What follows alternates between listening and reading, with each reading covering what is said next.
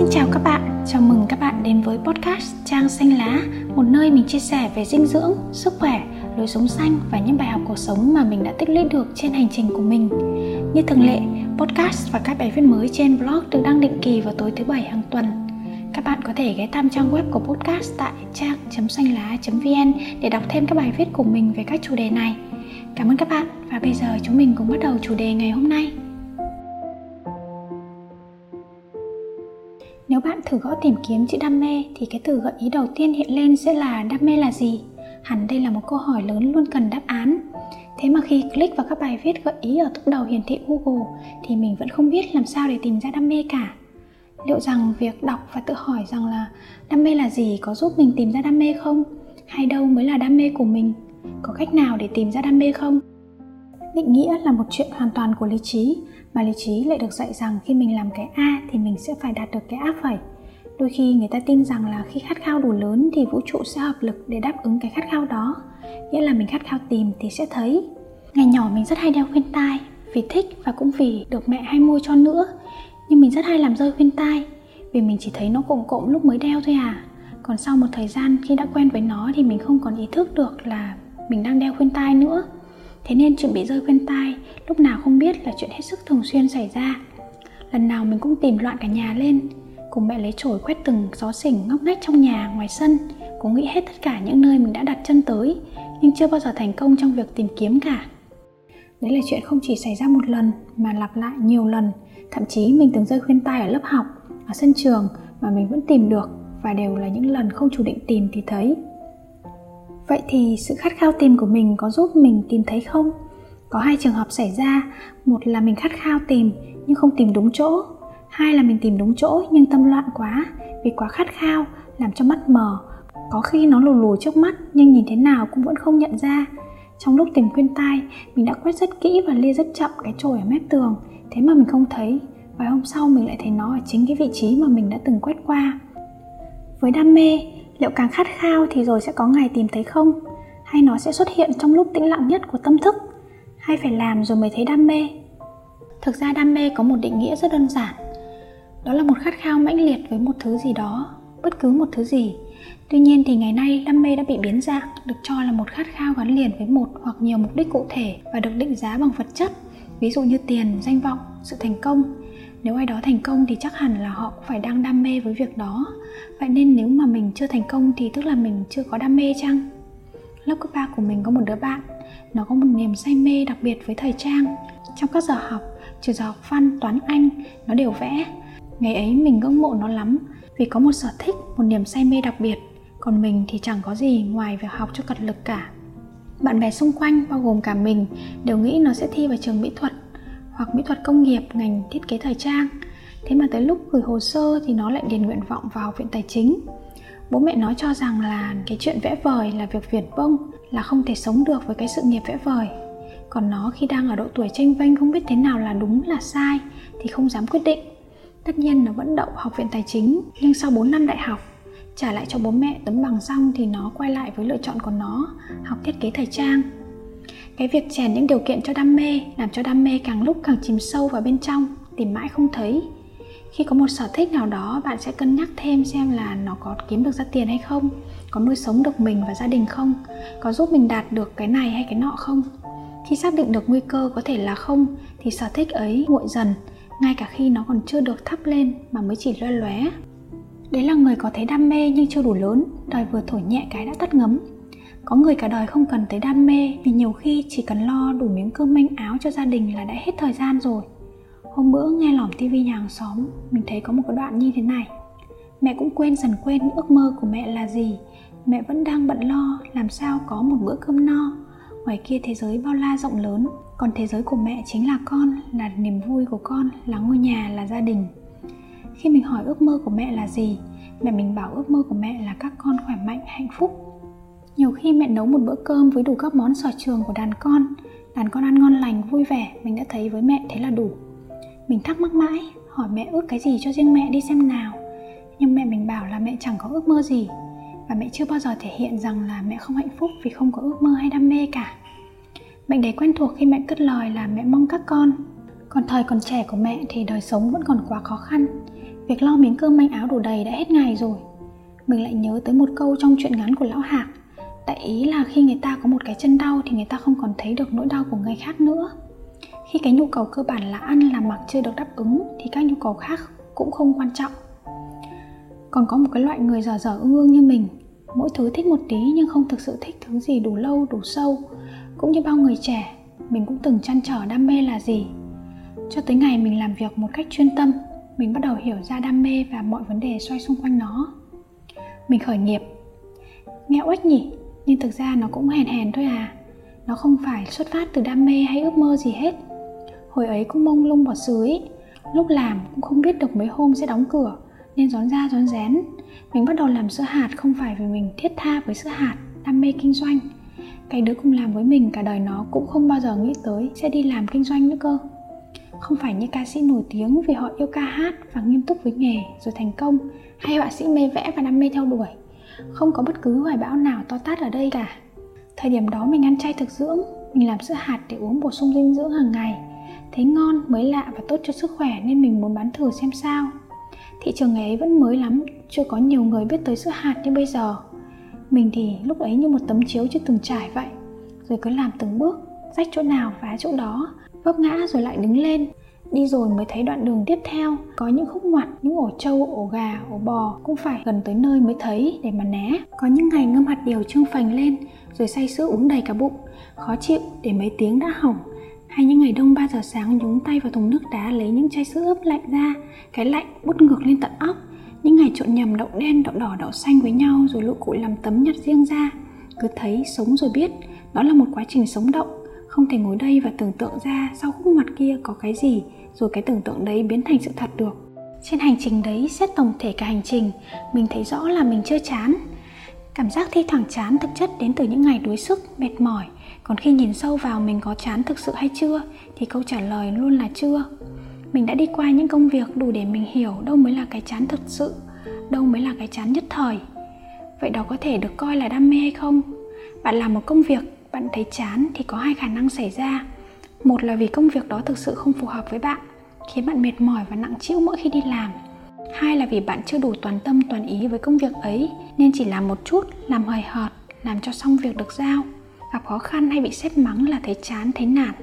Nhiều khi sự lặp lại cái công việc ấy cũng khiến bạn chán, nhưng vấn đề là bạn đã từng bao giờ hỏi bản thân mình là đã nỗ lực hết mình hay chưa? Mình chưa thấy ai say mê một công việc gì mà lại bị hết việc để làm cả tự họ không ngừng đổi mới, không ngừng sáng tạo, tìm tòi những điểm mới mẻ trong chính công việc ấy để làm nó trở lên cảm hứng hơn mỗi ngày. Vậy đam mê rồi mới làm hay làm rồi mới thấy đam mê? Cái này tùy vào mỗi người. Có người thấy rõ đam mê rồi làm, mình chưa thấy rõ đam mê thì mình làm để thấy. Đam mê là một thứ gì đó cần được tạo cơ hội để xuất hiện và cần lòng kiên trì để nuôi dưỡng. Cuộc sống này vốn hữu duyên, có những khi ngồi nhìn lại, mình mới thấy cuộc đời mình như thể được sắp đặt được dẫn lối, từ việc này dẫn tới việc kia và không có gì xảy ra vô nghĩa cả. Tại thời điểm ấy mình không nhìn ra đâu, nhưng khi nhìn lại cả một hành trình đã đi qua thì mình thấy sao kỳ diệu quá.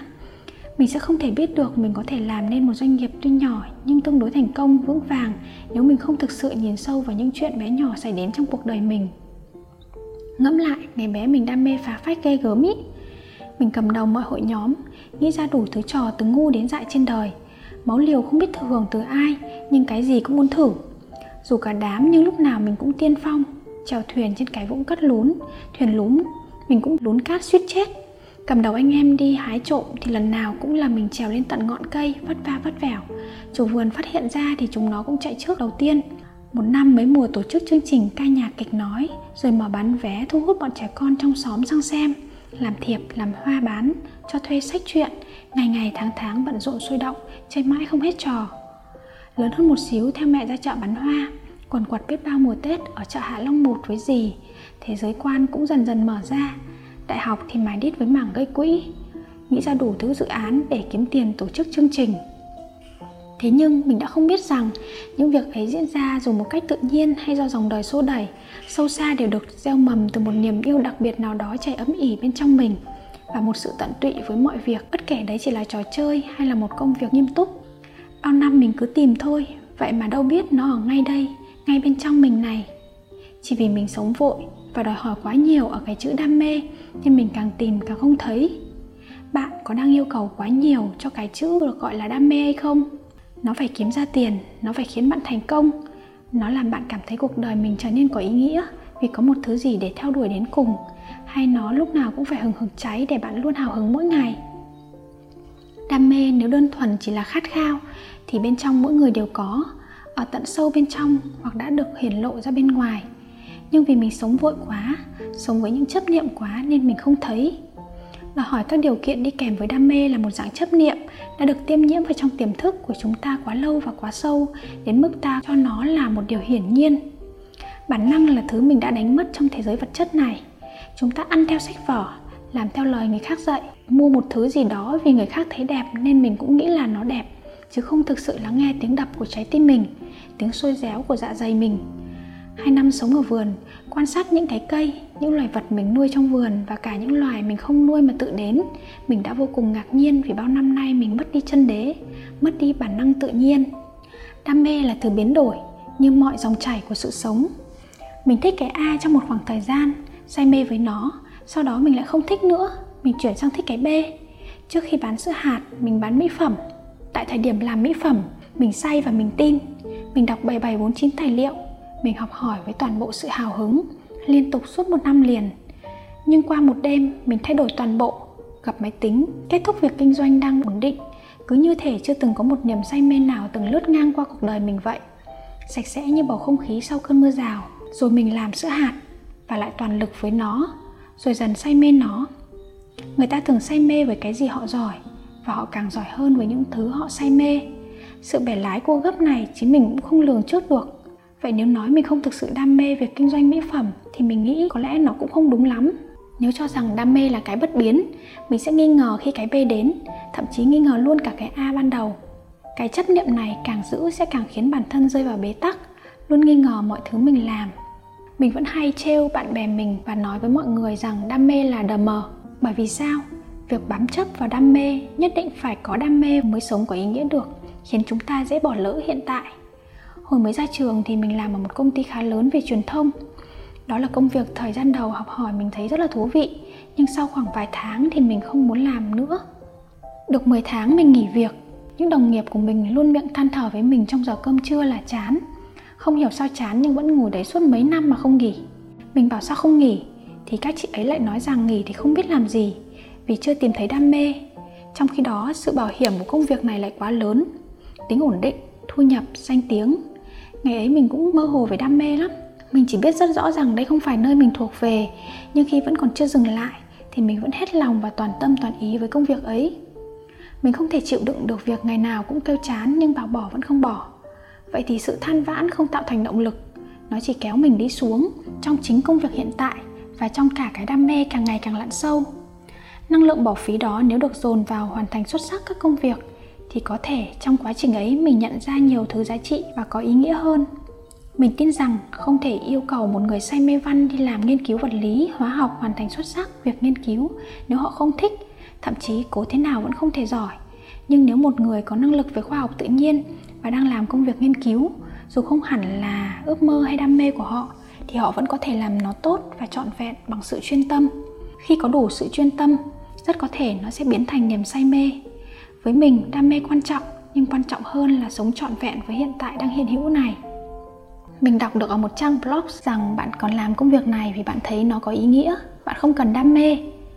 Cái cụm từ thấy có ý nghĩa là một trò chơi của tâm trí, y như việc tìm kiếm đam mê vậy khi chúng ta tự cho mình quyền quyết định việc như này là tốt, như kia là không tốt, như này là nên làm, như kia là không nên, có ý nghĩa với ai đó hay có ý nghĩa với chính mình? Hôm bữa xem Shark Tank, Shark bảo một sản phẩm có ý nghĩa khi nó đáp ứng được số lượng lớn người dùng. Nếu mình chỉ thấy việc đó có ý nghĩa với mình thôi thì tức là mình đang làm một việc vô nghĩa ư?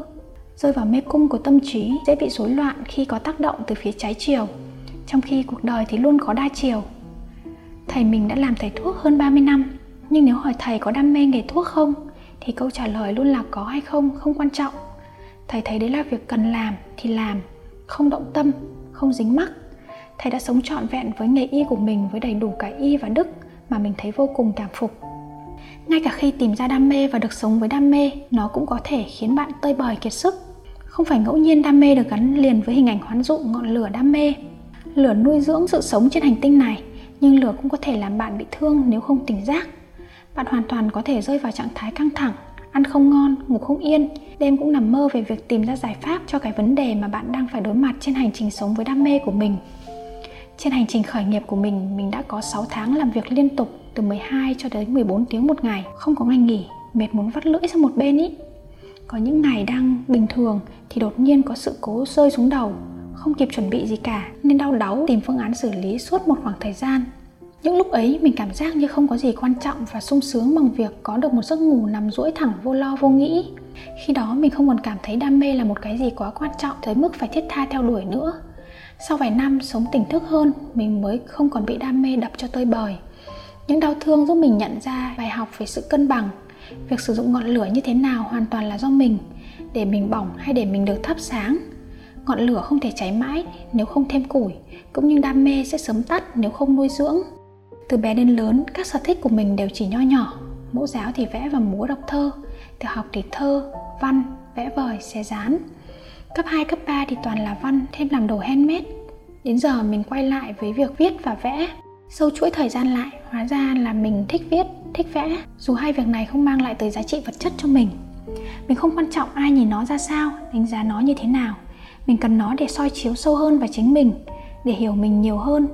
Khi cho phép bản thân nhìn nhận những sở thích, đam mê thật nhỏ bé, thật bình thường, không đặt bất cứ mục đích nào lên nó cả, chỉ đơn thuần là để nó nuôi dưỡng tâm hồn mình mà thôi.